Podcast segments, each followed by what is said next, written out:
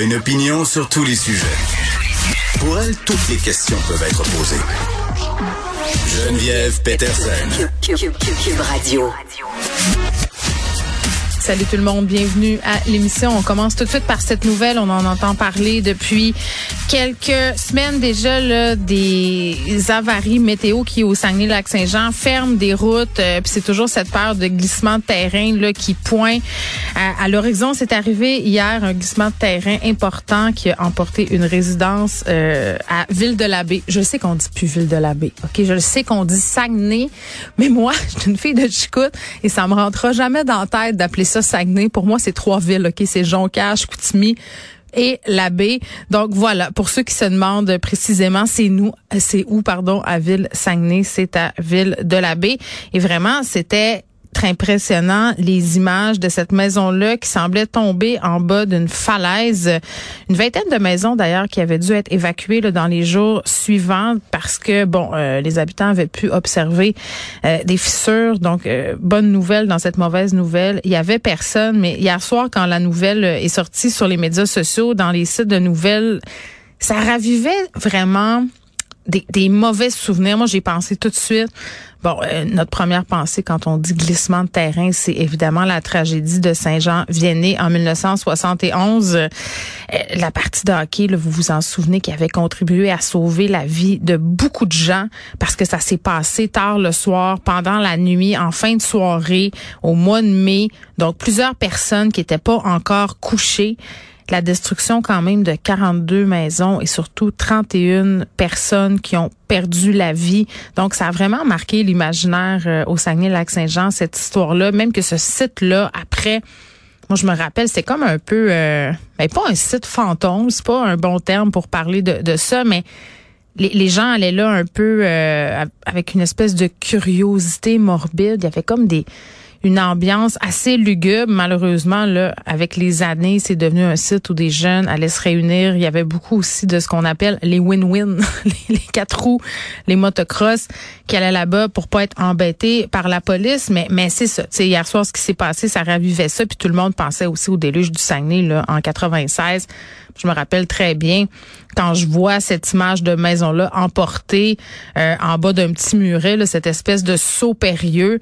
Je me rappelle des images qu'on voyait à la télé. Moi, j'étais ado en 96. Je me rappelle euh, quand ça s'est passé, le déluge, personne prenait ça au sérieux. Là, il pleuvait beaucoup. Mes parents étaient au chalet. Moi, je me rappelle euh, que j'étais, je passais la fin de semaine chez mon chum de l'époque. Je pensais là, on a commencé à voir ça à la télévision les maisons qui sacraient le camp dans le bassin près de la rivière de la Vieille Pulperie, littéralement là, euh, comme si quelqu'un avait donné une pichenote dessus. Là, c'était super traumatisant. L'armée était dans les rues, puis on, évidemment tout le monde euh, était complètement catastrophé parce que ça semblait jamais vouloir s'arrêter. Il continuait à pleuvoir, puis il y en avait eu aussi des glissements de terrain dans ce temps-là dans le coin de la baie. Donc, hier soir, ben évidemment, sur mes médias sociaux, c'est beaucoup de gens du Saguenay, là, donc tout le monde se remémorait ça, disait Ah, j'espère que ça sera pas un déluge numéro 2. Là, on semble vraiment loin de là, mais tu sais, quand je dis qu'on regardait ça aller depuis des semaines, moi j'étais allée à l'Anse-Saint-Jean récemment. Le niveau des rivières, je n'avais jamais vu ça de ma vie. Dans le coin de la Tuque, des routes coupées, la côte nord aussi qui a été coupée du reste du monde pendant une couple de jours. Donc, tu sais, quand on parle de phénomènes météo extrêmes, qu'on en aura de plus en plus, ben là, c'est rendu qu'on l'expérimente quasiment, euh, je vais pas dire au quotidien, là, ça serait exagéré, mais on nous annonce un été super chaud. Pensons à la vague de chaleur aussi qui sévit actuellement sur le sud des États-Unis. Donc, tu sais, euh, on, est en plein là-dedans, puis il va falloir euh, s'adapter parce que c'est là pour arriver, malheureusement.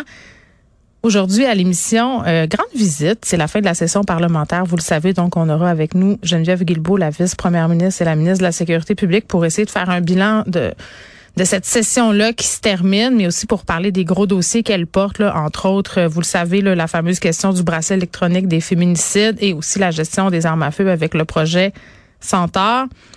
Et en fin de semaine, et oui, c'est ma fête, mais c'est aussi le Grand Prix.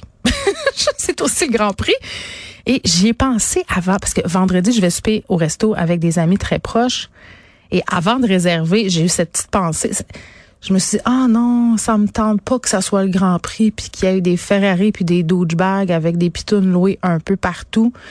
puis quand je dis pitoune loué un peu partout, là, c'est le gros préjugé sur le Grand Prix, là, parce que l'image qu'on a, malheureusement, là, c'est celle-ci. Ce sont des hommes d'un certain âge qui viennent à Montréal ou qui sont des résidents de Montréal et qui font la fête toute la fin de semaine, dépensent sans compter, puis souvent sont accompagnés par des escortes. Puis je veux faire attention, OK? Parce que je suis pas en train de dire que le travail du sexe, c'est mal.